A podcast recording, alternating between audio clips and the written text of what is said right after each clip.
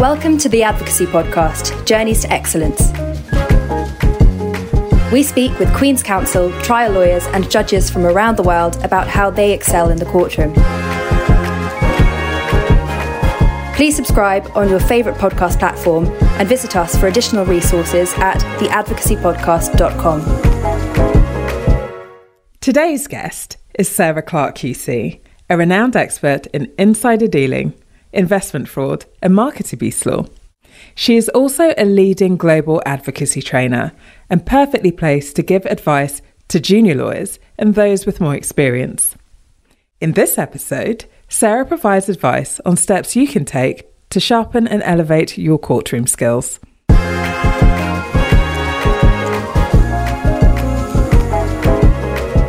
Hi, Sarah. How are you today? I'm good, thank you. How are you? I'm really good, thank you. And can you tell the listeners a little bit about yourself, please?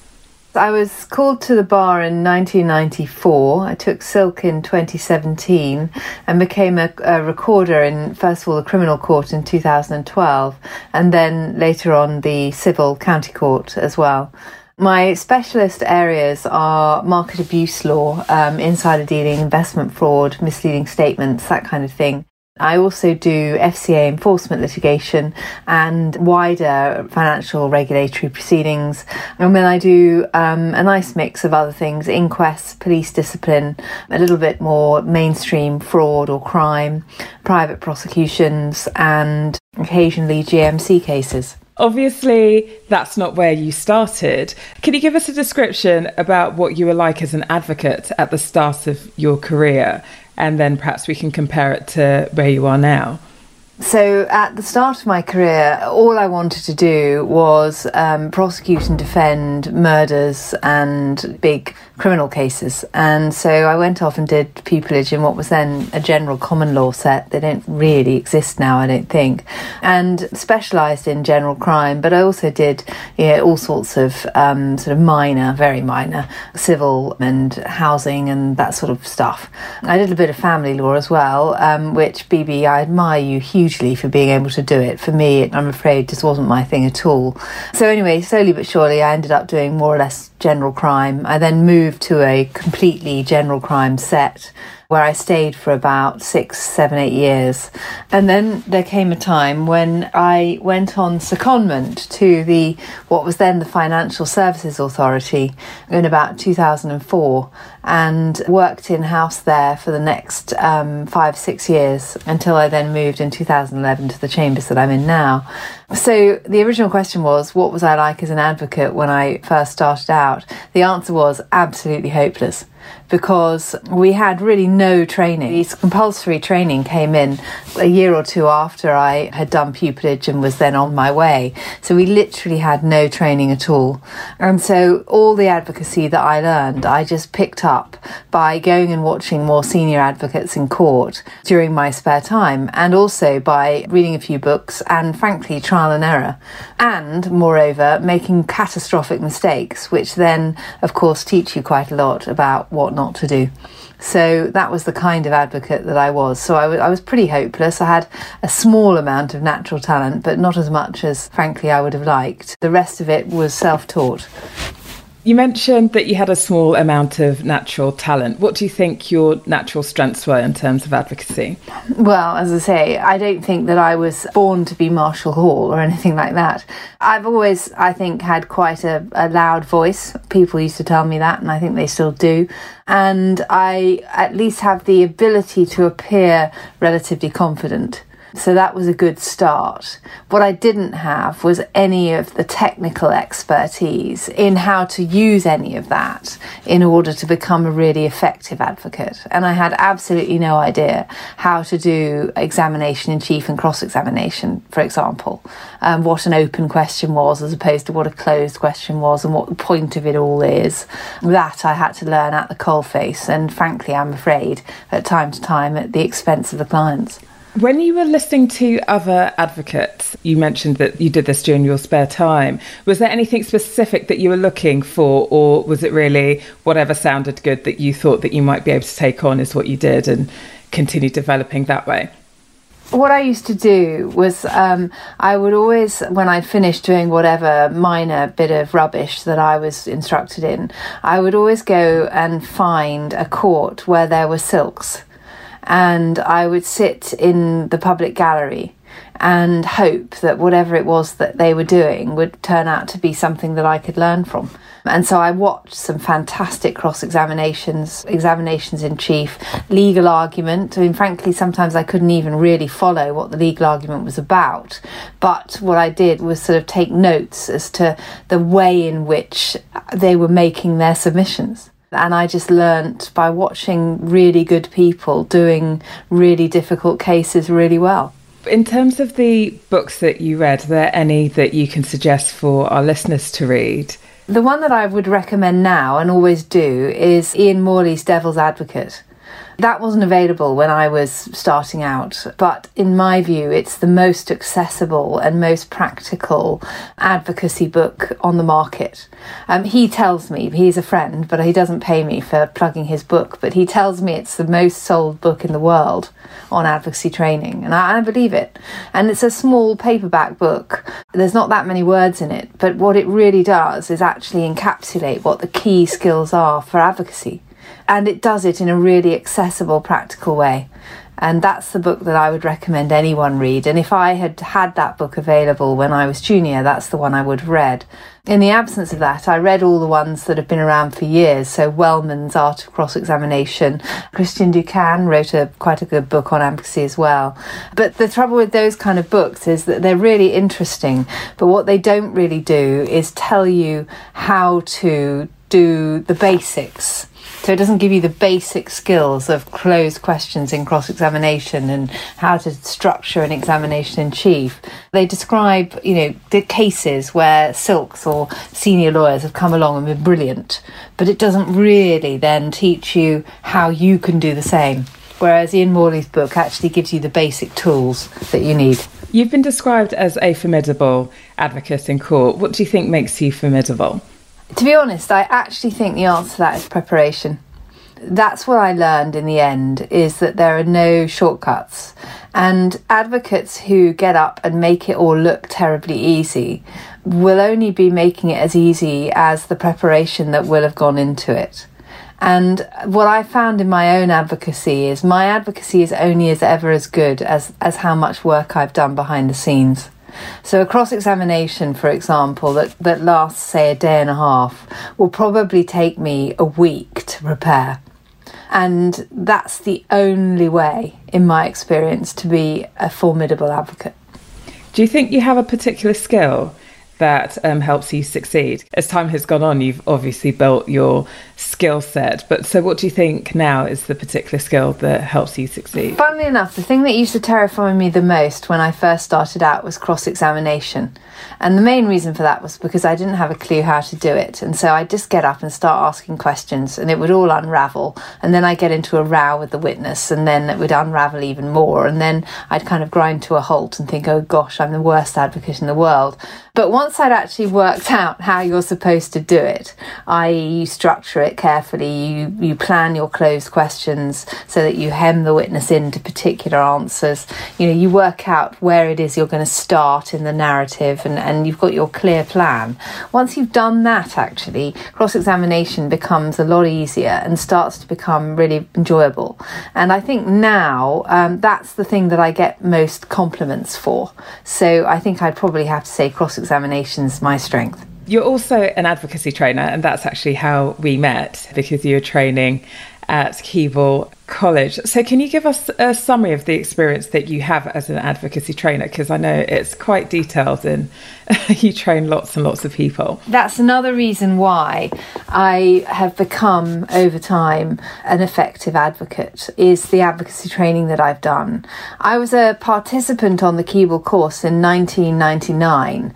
At that time, it was the only advocacy training available to people of my call. As, as I say, there was no compulsory training through the IN or anything like that. So I went on that course and I just was blown away by how amazing it was and how all these senior, really senior, important judges and silks and senior juniors had given up their time to come and train, you know, the likes of me. And I learnt so much from that that I actually asked the then director, who was Tim Dutton QC, who started, created the course, whether I could come back and just be a helper and help out. And he was delighted and said, yes, please.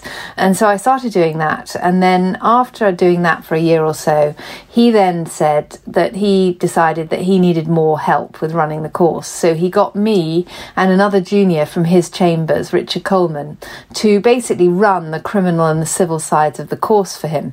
So I used to have to invite all the trainers, and well, he would tell me who to invite, obviously, but I would do all the legwork, the case studies, timetabling, all the admin basically was done by Richard and I. And this was in the days before people were comfortable about using email. So I remember that I used to be up at say two o'clock in the morning because I'd had just had a baby, put the baby to bed, and then I'd be up at two o'clock in the morning handwriting invitations to trainers to come to Keble, and then sort of licking the envelopes, putting the address on, sticking on the stamp, and I'd have to keep you know a schedule of who'd replied and things like that. Anyway, I would go along to Keble every year as part of that, and I just made sure that every minute I could, I went and watched all the lectures. I would go and watch the students doing their um, advocacy training. I'd, more importantly, what I'd be doing is watching the trainers, and I would do things like volunteering to go and operate the video cameras in the um, teaching rooms, just so that I could be there watching the way in which the advocates were taught.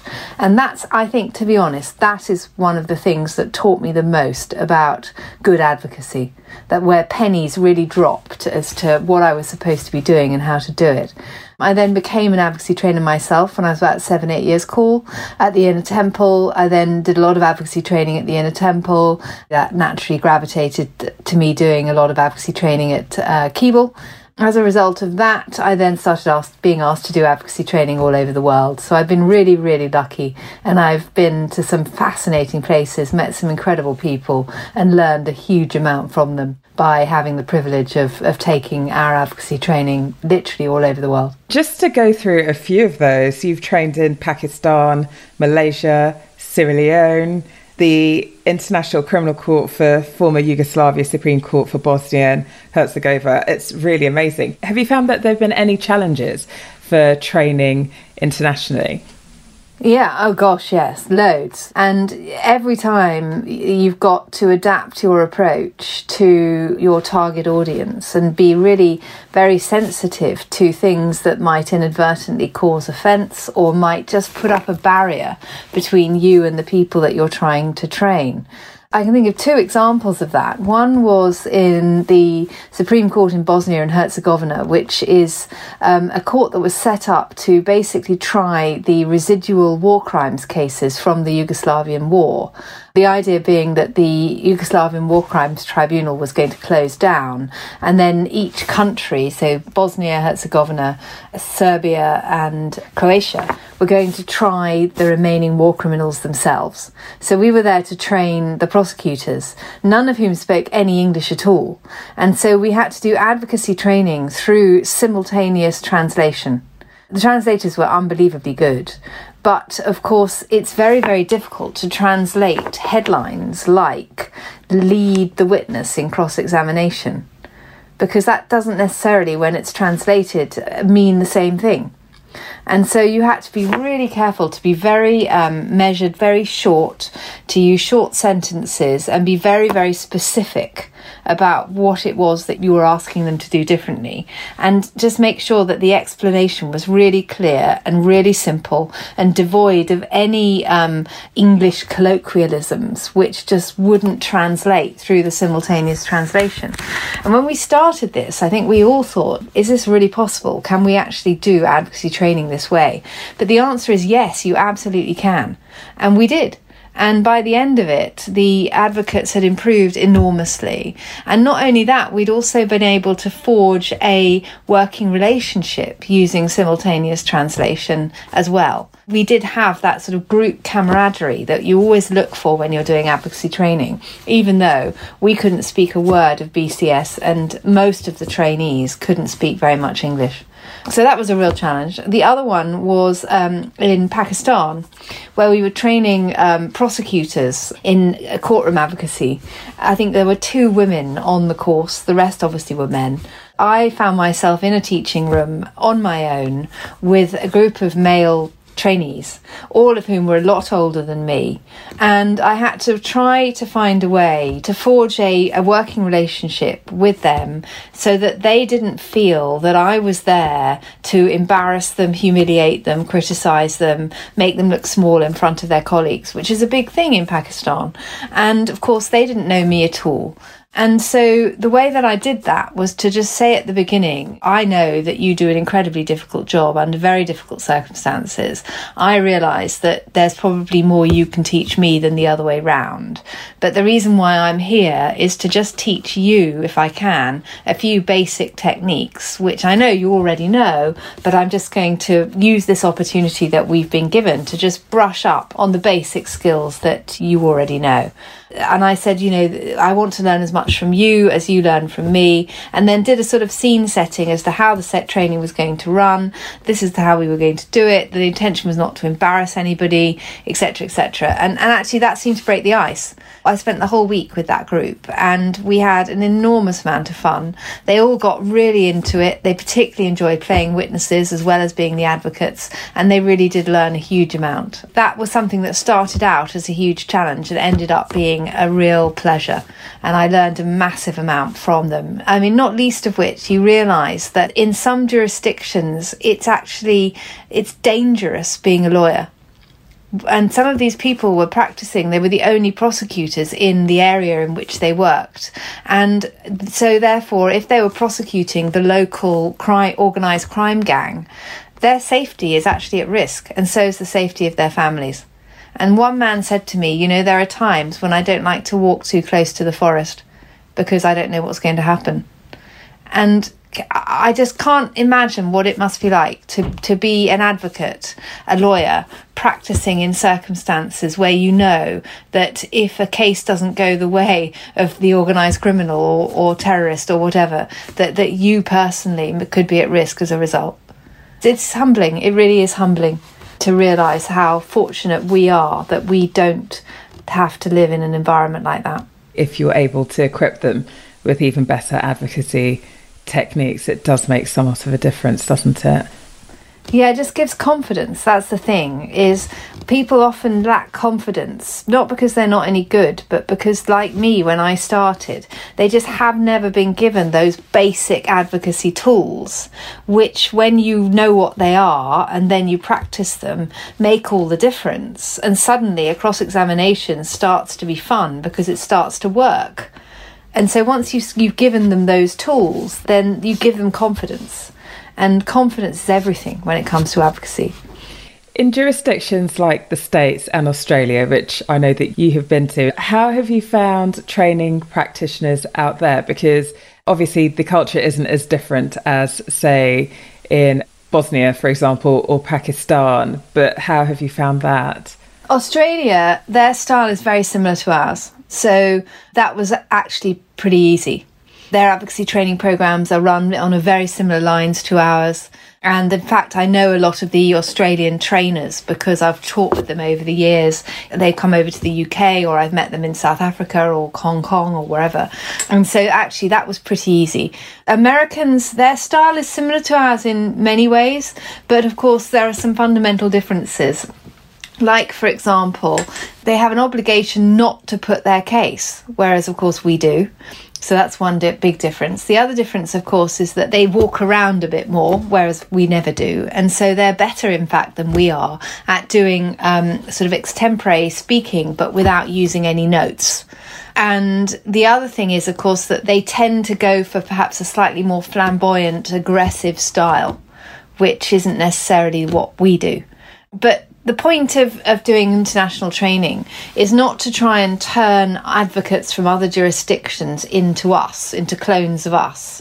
It's just to give them the tools, the basic tools, which are cross transferable across any jurisdiction, and then let the advocate take those tools and make them work for them.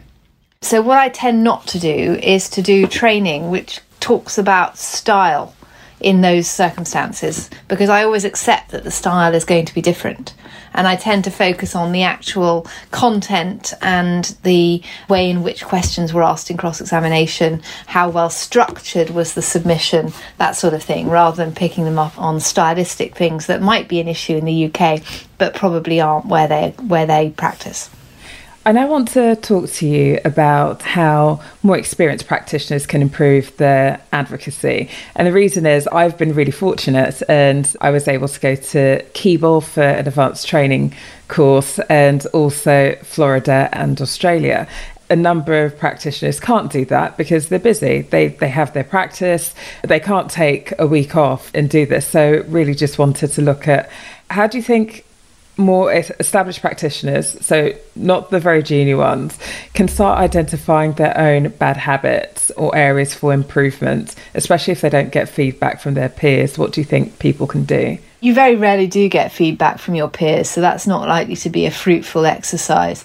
When people say, Oh, I haven't got time to do training, or, you know, I can't afford it, or whatever, I'm always a bit skeptical about that, to be honest. I mean, for example, the Keble Advocacy course, yes, it's a week out of your diary, but it's right at the end of August, which is when the courts are on go slow anyway. And we offer 25 scholarships for people who are practicing in publicly funded law. And that's the only criteria. It's a simple application form. We don't even ask for references because we take it on trust what the applicants say. And yet, incredibly, we can't ever fill all 25 places. I don't know what the reasons are. We've tried everything we can think of. So I am a little bit skeptical of people who say that they just don't have the opportunity to access advocacy training.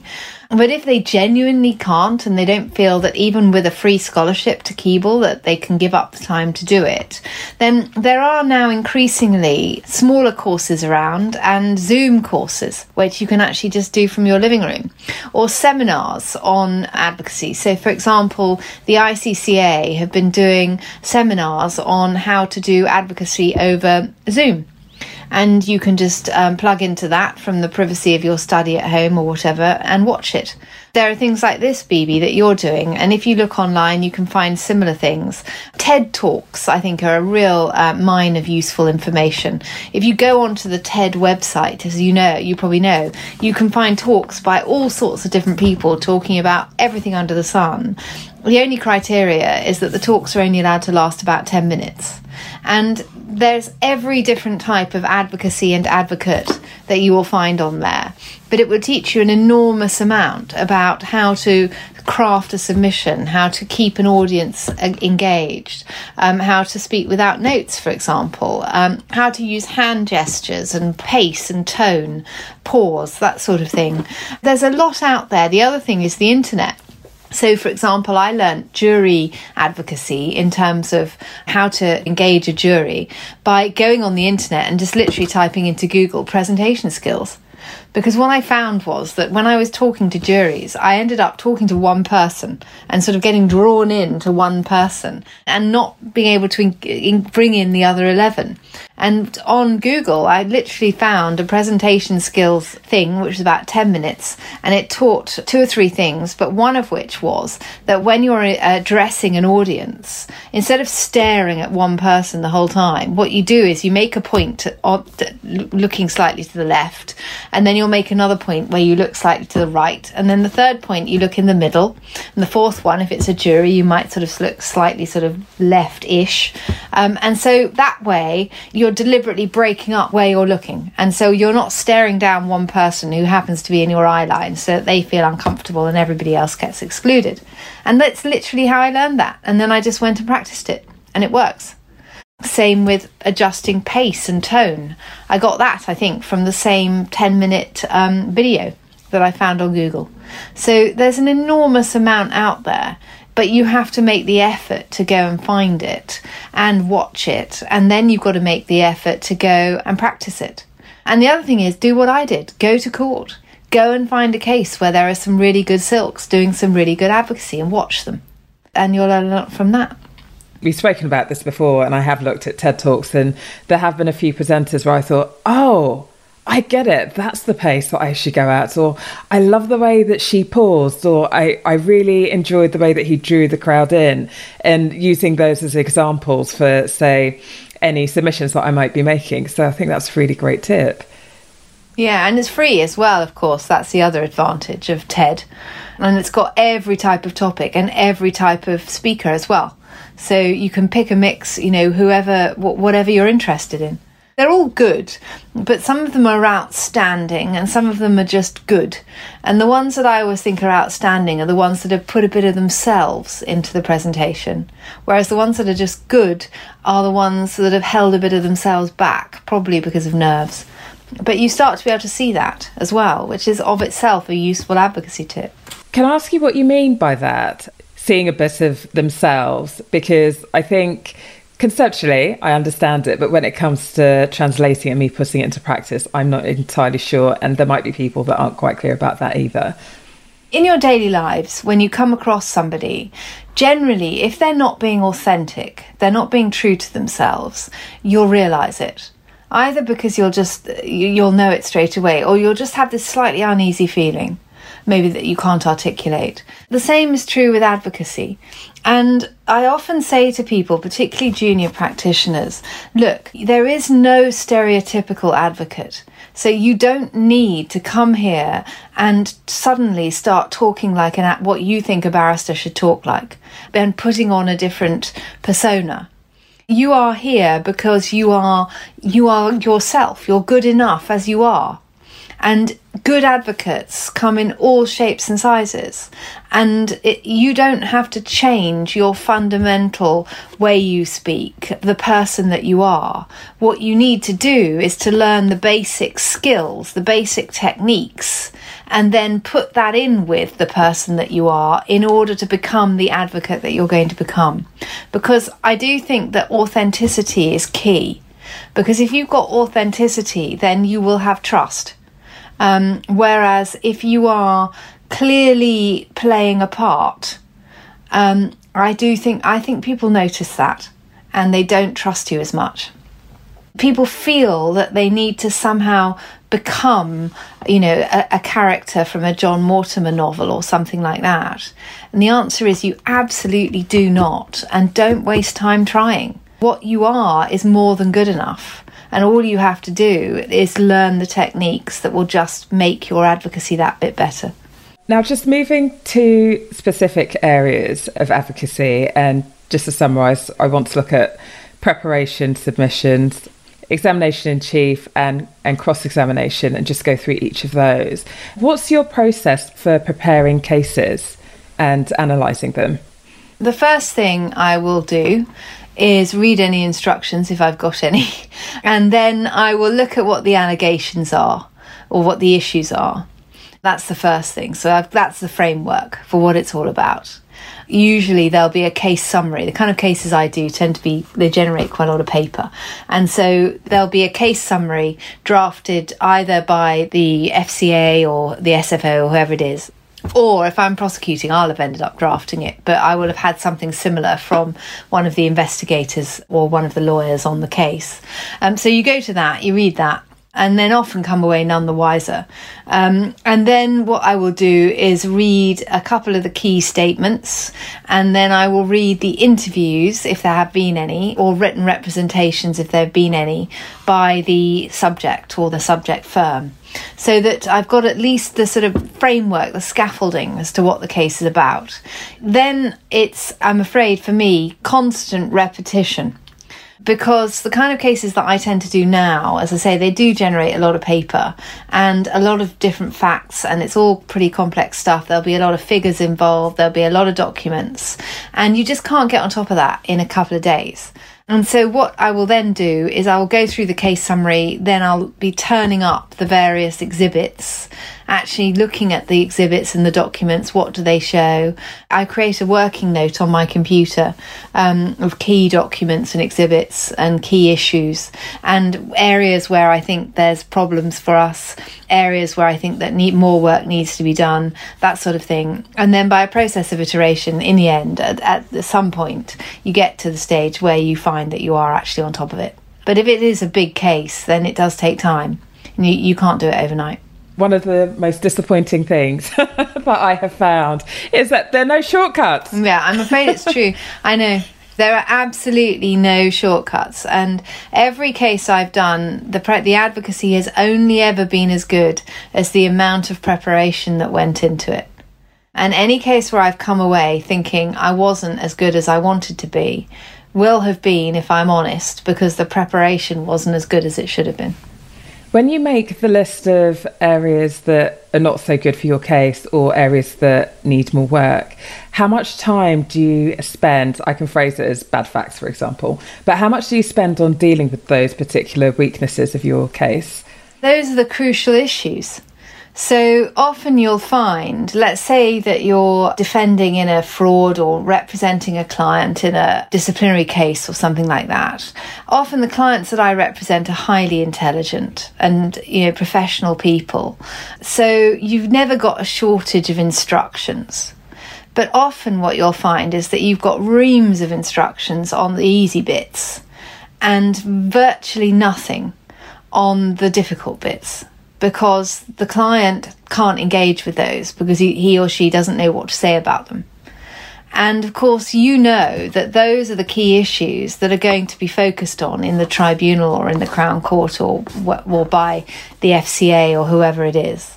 And so, what you have to do, and you have, uh, it's difficult. To, the timing can be tricky because you don't want to literally the first time you meet the client sit down, put them under the spotlight, and cross-examine them for hours because it's not a good way to build up trust. But you know, there has to come a point where the client needs to understand that these are the key points that actually could sink him or her, and therefore we've got to find a way through them.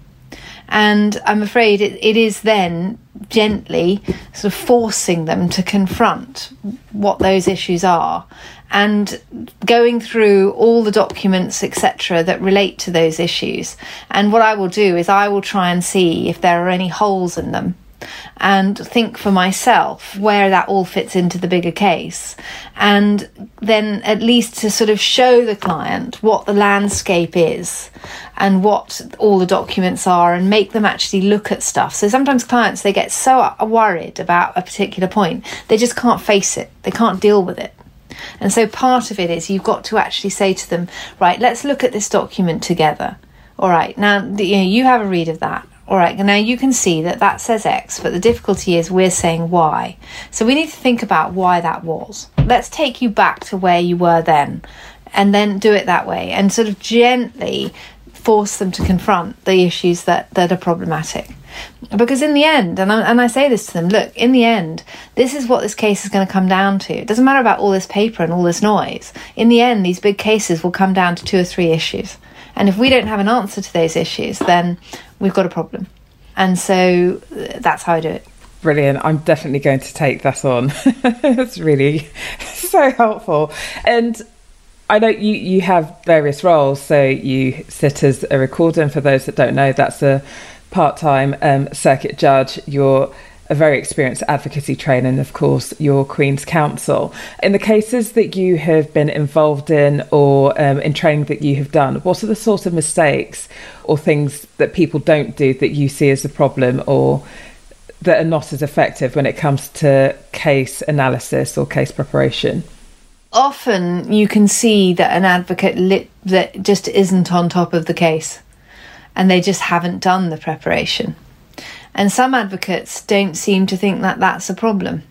Even some silks I've come across who think that not having read the papers doesn't really seem to be an issue. They get up and they start asking questions in cross examination, and they don't have, they clearly not planned it, and they don't seem to know where they're going or what the point of it all is, and then blunder into some really dangerous areas, and things don't go very well, but they don't seem to care. And there are people around who can do that um, and presumably sleep at night and you know perfectly happy and clearly are re- relatively successful with it. It's just not something I've ever been able to do. I'm afraid I don't have the nerve to go into court and not be hundred percent prepared. Sometimes, of course, if, if it's an emergency case and you've had the papers for a very short time and you just have to get in there and firefight, then of course you do and you do the best you can. That doesn't tend to happen that often as a silk, and certainly not if it's a big trial. Going back to your point about getting papers at the last minute, do you have any advice for what to do when it feels like you have too many papers and too little time? An example being you receive the papers at 6 pm and the hearing's at 10. Is there anything that you definitely do and other things that you don't do in order to prepare? I mean, obviously that did used to happen. It doesn't really happen as a silk in the same way. But yes, I used to get last minute returns all the time and I absolutely hated it. I mean, nobody enjoys being put in that position. The answer, I'm afraid, is a late night, a very late night, and occasionally an all nighter. That's an old fashioned approach now in the world of well being. But in my experience, that's the only way that you're going to end up going to court, being sufficiently on top of the case to be able to discharge your duty of, of doing the best you can. And I've done that more times than I can remember. I've been to bed at sort of 4 or 5 a.m. and then got up at 7 and gone to court, um, or stayed up all night if I've had to. And obviously, as you get older, staying up all night becomes harder to do, but I still do it occasionally, even now. There are just no shortcuts to doing the preparation. And if that's what the case requires, the fact that you've got it at 6 pm the night before is obviously totally unreasonable and unacceptable. But as we all know, that's part of your working life as a junior barrister. And it's a binary choice, really. You either do the work or you don't. If you don't do the work, you go to court, chances are it'll be a car crash you do do the work, you go to court, chances are it'll turn out all right, and then you'll get some sleep the following night. So that's how I do it, and I, I don't see there's any way out of that. I don't see any alternative. I don't think you can go along and say to the judge, I want an adjournment because I hadn't had time to read the papers. Of course, the annoying thing is that you may well have done all that preparation, then you turn up to court and the case isn't effective for various reasons. Some advocates will say, Well, I'm not going to stay up all night because I'm going to take the risk that it won't be effective but I've I've never been able to do that. I just don't have the, the nerve to do it. It's not worth the risk, that's for sure. no. no. Understand that. And just before we move off the topic of preparation, are there any exercises or steps that you think that trial lawyers could take to improve their case preparation and analysis? In a big case with lots of different facets of evidence, um, so documents, phone calls, um, using pay as you go phones or whatever, witnesses, I think a chronology is absolutely key. So I will always start drafting a chronology more or less straight away, and then I'll add to it as I go continue with the reading. And my chronologies end up being like phone book size sometimes. And what I'll do is I'll actually put in chunks of witness statements where there's something particularly important that's said, because I don't see any point in wasting my time paraphrasing what's been said when actually what I want to know in the chronology is exactly what was said and then you know which documents relate to that fact. So yeah chronology is absolutely key. And even if one's been prepared for you and has been given to you as part of the papers that's great as a starting point but don't just rely on that. Use it to then create your own. So if you've been given it in PDF, use Adobe Pro to convert it into Word or something like that so that you can then just add to it and make it your own document. But yeah, a chronology is key. The other thing is, in a case of any size, you've got to make sure that you have made a note of exhibit reference numbers and page numbers. So in your chronology, you need to have a separate column which will reference where you can find the particular exhibit and the particular page reference. And, and the same comes for any advocacy, so cross examination, examination in chief, submissions, or whatever. If you're referring to documents, which invariably you will be, uh, make sure that you're meticulous in noting down in your working note the page number, the exhibit reference, and if necessary, it's a, if it's a long exhibit, say 20 pages, you want to note, you know, page three, paragraph four something like that, so that you're absolutely specific and you can take the court straight to the bit of the document that you want. So that's what I do. I always do that, and I'm meticulous about making sure that I've got cross reference to sources everywhere so that I don't get caught out. And I know that's the sort of thing that gets it firmly in your mind, but also obviously takes so much time. because if you end up preparing something that's akin to a phone book, I can't even imagine how many hours that that has taken you, but it's all in. Yeah, I mean, it takes a long time. But I mean, obviously, the kind of cases I do now, I'm instructed usually two, three years before the trial. So uh, there's plenty of time to do it as long as you're disciplined about it. It's worth it. I mean, I'm afraid I always say to advocates, young advocates, there is no shortcut to preparation. If you want to be a really, really good advocate, there will be late nights, there will be all nighters occasionally. You'll work more weekends than you care to remember. But that's what will make the difference between you and a really good advocate. I want to move now to speeches. And the reason why I'm doing that is because I know, as part of my preparation and something that I took on far too late, is as part of your preparation, preparing your submissions first is absolutely key. So, when it comes to um, giving submissions, what's your approach to preparing to deliver those speeches or submissions?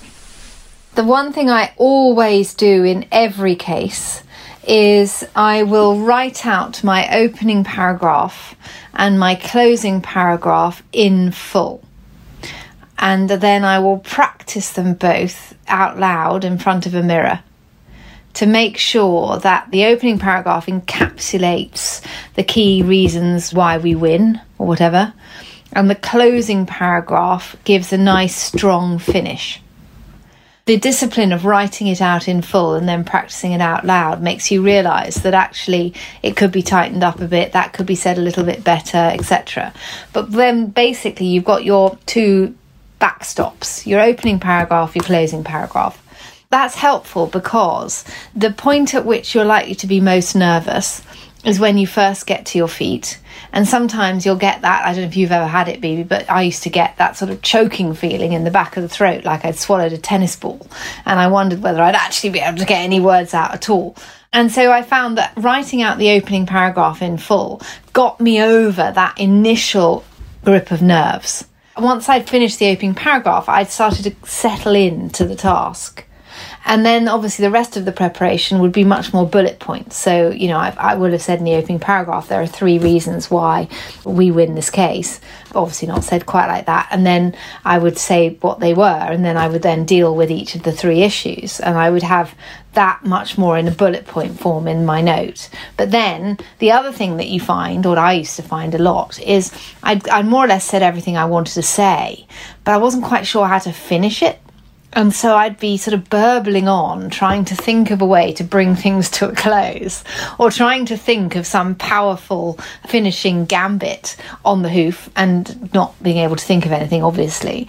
And that's when I hit upon the idea that maybe what I needed to do was to have written out my closing paragraph in full, so that when I got to the point where I thought, right, I've said what I need to say now, and I need to end this, I've got my closing paragraph there to end it with, with a flourish, and then I can sit down. So those would be my top tips for any um, advocate who has encounters the same issues that I did.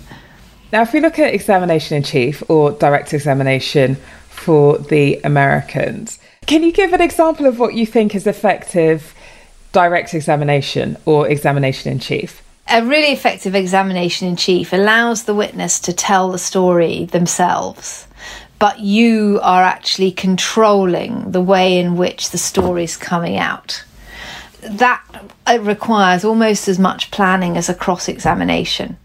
The biggest mistake that people make is that they get a witness statement from a witness and they go, right, fine, I'll use that. And then they try to examine the witness just using the witness statement. And it never works because witness statements are not written by people who are advocates, so they don't understand necessarily how it would translate. They're often not written in a particularly helpful order in terms of eliciting the evidence. And also, they don't bear any regard to things like rules of evidence and the fact that there's maybe some really important evidence in there that you can't lead on because it's key to the case. And you have to think really carefully about how you're actually going to get that evidence out. And none of that will be apparent if you're just all you're doing is using the witness statement. In my view, and what I do with absolutely every witness that I examine in chief without fail, is I'll, I'll take the witness statement and then I will create my own examination in chief note, where I will literally start with name, occupation, expertise and have literally every question written out. And then uh, sometimes I'll even have in square brackets what I anticipate the answer is going to be so that I can then ask the next question piggybacked off that answer. And then what that does is it helps me to plan. If there's a key bit of evidence where, for example, I have to get the person to say the car was blue, I can't just say the car was blue, wasn't it? I could just say what colour was the car, and hopefully he would say it was blue. But often, by doing the preparation that I've talked about, it makes you realize that in order to get him or her to say the car was blue, you need to actually plan in several stages by asking several different questions in order to get to the key question what colour was the car? That's my top tips for examination in chief. And whenever I've seen it done badly, it's always obvious why that is. And you'll see the advocate just waving around a witness statement and they won't have any notes at all and it's no wonder then that it's a car crash. So, by planning it out in that detail, are you able to allow the witness to bring the story to life and sound more interesting? Because I think I really enjoy cross examination. It's where the fun is at times if you prepared it well, but examination in chief can perhaps seem a bit drier. But from what you're saying, it sounds like it can be just as engaging if the witness is led. Oh, totally, totally because you've done that preparation, you actually have a dialogue with the witness, and that's really important if it's your own witness. I can tell you, because I've actually been a witness in court proceedings, it's terrifying, even for somebody like me. The fact that they may have made a witness statement in a case six months or a year ago, or sometimes even longer, and then they have to come to court and be asked questions about it is really daunting for most people. And so, the more you can do to put them at their ease and actually engage in a dialogue with them, the more comfortable they become and the more able they are to tell their story.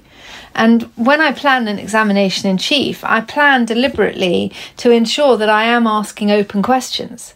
It's just that each open question deals with one topic at a time. It builds on the previous answer that I'm anticipating I would have got to the previous question. So that maintains a, a logical structure and a chronology. And then, when, as I say, we get to difficult points, I will have planned out in stages how we're going to move towards the difficult evidence. If it's a case where the person's having to describe something that's very personal, very unpleasant, you don't want to start with that you've got to find a way of bedding them in, of giving a ch- them a chance to just get used to what they're doing and to relax a bit. Really, what it's all about is putting the witness at their ease as much as possible, making them realize that you're there as somebody that they can trust to help them get through this ordeal, and then let them tell the story, but with you kind of giving them the help and direction to know where to go. Now, if we can talk about cross examination, I was wondering if you could tell us how, as a trial lawyer, you can actually tell if your cross examination is ineffective. And the reason why I'm asking that is I know that if I'm being interrupted by the judge and the judge is saying, What's your point? Where is this going? And I'm not able to answer that, I immediately realise that my cross examination is perhaps it needed a lot more tweaking or a lot more work and it just wasn't being effective. But are there any other ways that you think that trial lawyers can see pretty quickly that their cross examination is not being effective and how can they deal with that? It depends a lot on your audience. Always keep an eye on your audience. If your audience is the judge or a tribunal, or your audience is a jury, just always keep in mind, without going scanning, necessarily staring straight at them, but you'll always be able to see them in your eye line, and you can normally tell by the body language whether the what you're doing is is helping or not. If it's not, well, sometimes you still have to do it anyway because you've got a duty to put certain questions or to put your case or whatever it is. But it can be done either in a rather long roundabout way or it can be done actually rather more quickly. And my suggestion would be that if you've got a judge going, you know, do I really need all this from Miss Badejo? Do I, uh, is this helping me? Blah, blah. What he's really, or she or she is really trying to say is, is just get on with it. And if that's the steer you're getting from your target audience, then generally it's better to try and deliver what your target audience wants. Within reason, sometimes you can't because there are certain things you have to do because that's your duty to your client and your client's case. For example, when you're picking a witness up on an inconsistency, there are ways that you can do it where it really drags it out and then it really rubs it in the point, you know, and it's a really sort of big thing. Or you can do it much more quickly and say, well, you know, earlier you said that, but can you look at this witness statement where you said this? Well, they can't both be true, can they? So you've got to read the mood, I think is what I'm trying to say. And if the cue you're getting from your target audience is, can you please just hurry up? Then that's what you should do within the limits of what your duty is to your case and your client. The other thing that I was wondering about was controlling witnesses because I know for me, when I was starting out, I found it hard to control witnesses when I was cross examining them. So, do you have any tips for, say, for example, the evasive witness who says that they can't remember? How do you manage that in cross examination? Same way as you manage any witness, controlling cross examination is all about closed questions. So it's one point at a time, always asked in a way that, that invites really only a yes or no answer, and each question builds on the question before. By doing that, A, it hems in the witness, but B, what it means is that the audience is actually listening to you rather than the witness, because you're the one doing most of the talking. And so you craft the questions in a way that builds your own narrative bit by bit whether the witness says yes or no actually doesn't really matter that much because it's you that the court is actually listening to and it's you that's creating the case theory that the court is listening to. But as long as you ask the questions in a closed way, then you will be keeping control. And there will be witnesses that will say, well, yes, in answer to your question, yes, but can I just add the following things? obviously you can never stop a witness doing that. They're perfectly entitled to do it.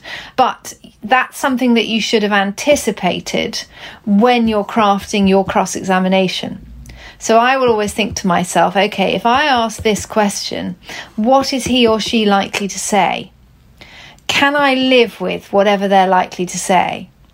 If the answer is, well, if he says that, he or she says that, then actually I can't live with that. Then often I'll think to myself, can I think of another question to ask or a different question? So again, it really goes back to preparation and then the basic tools of one point per time, building up to a theme, close questions always, unless you've got a vulnerable witness, and quit while you're ahead, which is really important. Is, you know, if you think, yes, I've got as far as I need to go, then usually that's good enough, particularly in civil cases that will be good enough because that will give you enough to move the burden of proof, the, uh, the civil burden of proof in your favour. Does that mean then, with the witness who is particularly verbose and says yes, but and then carries on for paragraphs, because of the preparation that you've done, you're actually not as worried about what they say because you've anticipated and prepared for that? Yes, exactly. And so, you know, if a witness wants to answer a question and take five minutes to do it, actually that's their prerogative, really. There's not a lot you can do about that because you've asked the question, they're entitled to answer it. If they're being deliberately evasive and going on and on and on you'd expect the judge to intervene and say, okay, well, Miss Jones, could you please just go back to the question that was asked?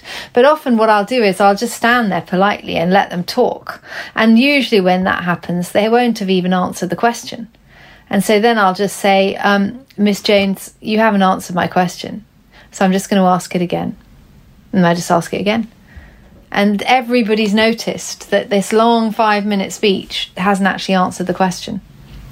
Or if it's just a long five minute speech, just, yeah, you've got to let them do it. But it doesn't really matter because I'll know that whatever it is they have to say won't be killer for my cross examination because I will have anticipated what they're likely to do, what they're likely to say. There's no point in arguing with the witness and suggesting they lie. And, and you have to be very careful about that. So, how do you deal with witnesses who, for you, are quite obviously lying, but that might not be so apparent to the tribunal? A lot of witnesses are uh, that I come across in the kind of cases I do do tell lies but you don't get what you might see in an American courtroom drama the witness breaking down in court and going, Yes, all right, I did it. Everything I said was lies. In real life, it never happens. Well, it's happened to me once in 26 years. Let's put it that way. And that was a complete surprise. Nobody saw it coming, and it's never happened since. So, what you don't do is try to get to a position where you expect that they're going to suddenly say, Yes, all right, it's a fair cop, I did it. Or everything you've said is true and I've just been lying through my teeth for the last three days. That never happens. So, what you do is you structure the cross examination to lead them through various stages until they get to a point where you confront them with the actual issue that they've lied about and they don't have an answer. So they'll either go off and ramble for five minutes, like we've just talked about, or they will just deflect the question and just not answer it. And it'll be obvious to everyone in court why that is. And then if you've got a duty to put your case, which you definitely have in crime, and obviously you do have in civil, but it doesn't have to be done in quite the same way, then you'll say to them, you know, this is a lie, isn't it? The reason you can't answer this question is because you're lying. And they'll go, no, no, no, that's not true. But who are the audience listening to? If I've done a really carefully planned cross examination that has led the horse slowly but surely to the water trough, and then it has pretty much sort of shoved their head into the water trough, and yet the horse still won't drink. Who's the audience listening to? They're going to be listening to me. So um, I'm never worried about witnesses who are lying. I think in the end they, they undo themselves. But you have to plan it. You have to plan it. You can't get up with a really good liar. You cannot get up and ask a few questions that you've written on the back of an envelope on the tube on the way to court and expect it to go well. You just can't. So as long as you planned it, it'll go well. If you haven't, it'll be a car crash. Yes, let's avoid the car crashes.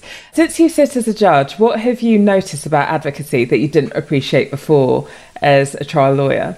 Sitting as a judge is hugely um, useful to improving advocacy because you become, to use a horrible expression, the ultimate consumer. And you can really see what it is that a judge needs.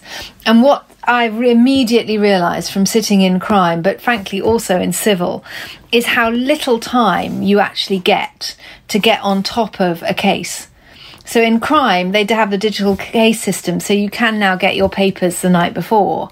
You didn't used to be able to. In civil, it's all still a paper based system, so you have to turn up in the morning, and whatever it is that's on your desk for you to deal with that day, you've got two, three hours tops, depending on how early you get in, to try and read all this stuff before you go into court. So inevitably, you are never on top of the case in the way that the advocates are. And so, what you really do appreciate is an advocate who can make complicated things simple and who can make your life easier. So, the, when the advocate gets up and says, you know, Your Honour, don't worry about the fact that you've got two lever arch files. The issue is this. The only issue between the parties that you need to focus on is this. And the key evidence is A and B my case is X, his case is Y, and then we can get on with the trial. Suddenly, that advocate has made my life so much easier, and I will immediately trust that advocate. And then, obviously, provided it does turn out that the key issue is X and not Y and ABC, but invariably it is. And the other thing that, as well, that I've noticed that makes a real difference is structuring written submissions when you've got a skeleton argument, it's silly things like you know giving it someone a 25 page skeleton argument and expecting them to read it when they only got the papers an hour before the hearing. It's hopeless. So, shorter documents rather than longer. The other thing that people don't think about is what I want to know at the beginning is what's your case? You know, what are the issues that I'm being asked to determine? So, the issues are A and B and then why do you win? So, what's your case on those issues? And then tell me, you know, if you need to, what the law is, and then you know a little bit of analysis, factual analysis. But I really know now how to draft a written document in a way that when the judge gets it, they're going to go, "Thank goodness for that." And so that's one of the other things that being a judge has taught me. Sarah, you've been able to give us so many different tips and pointers for improving our advocacy. But what would you say are the three practical tips that you would like to share with our listeners to improve their advocacy in trials? I won't bang on any more about preparation because I've said a lot about that. So just assume that the preparation is a given. Three practical tips. The first is to really think about how fast you're speaking and slow your speaking down until it almost feels uncomfortable.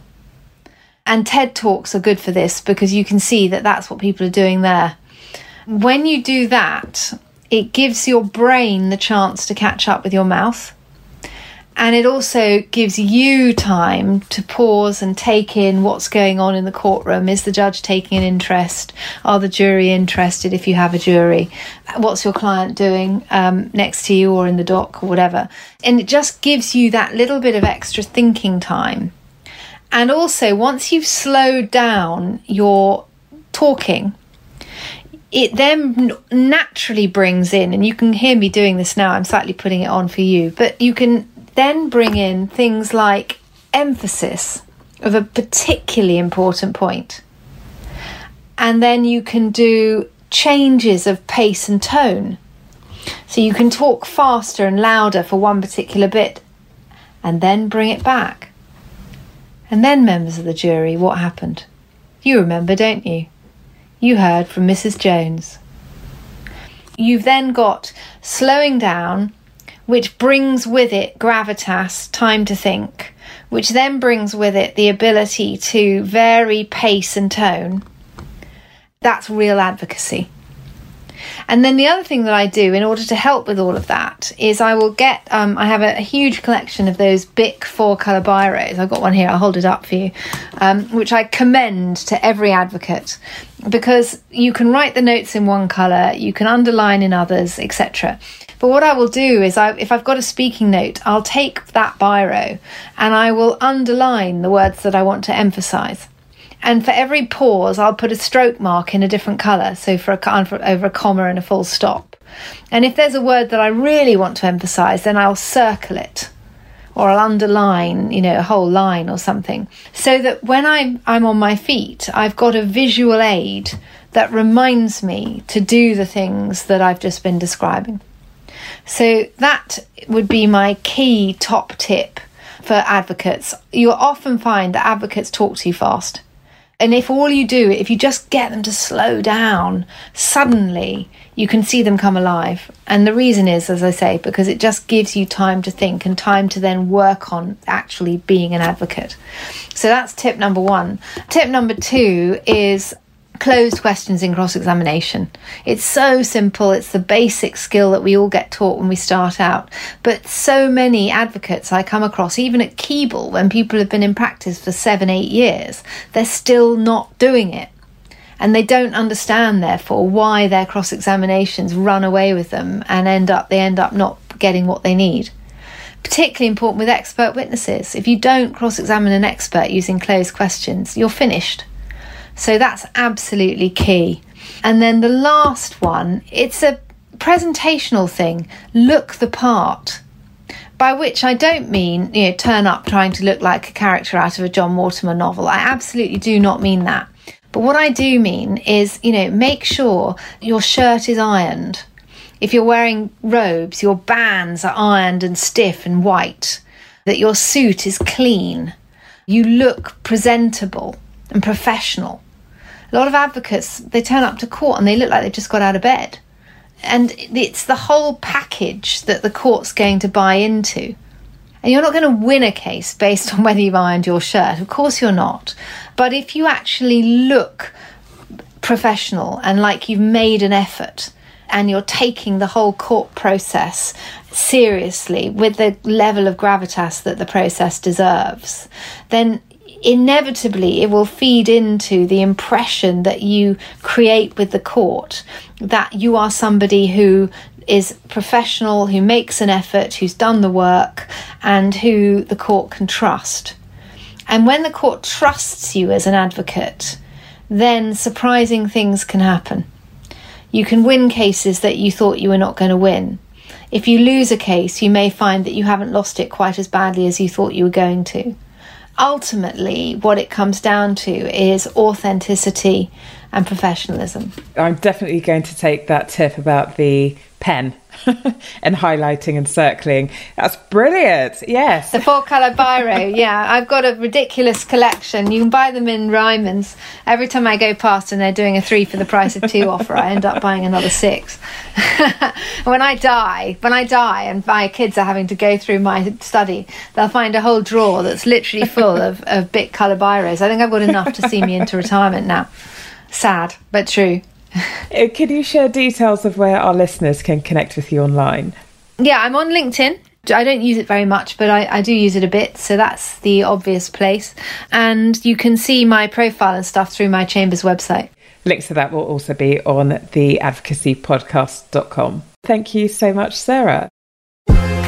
Thank you for listening to the Advocacy Podcast Journeys to Excellence. If you enjoyed the episode, please subscribe and visit us at theadvocacypodcast.com for reading lists and other resources. Until next time.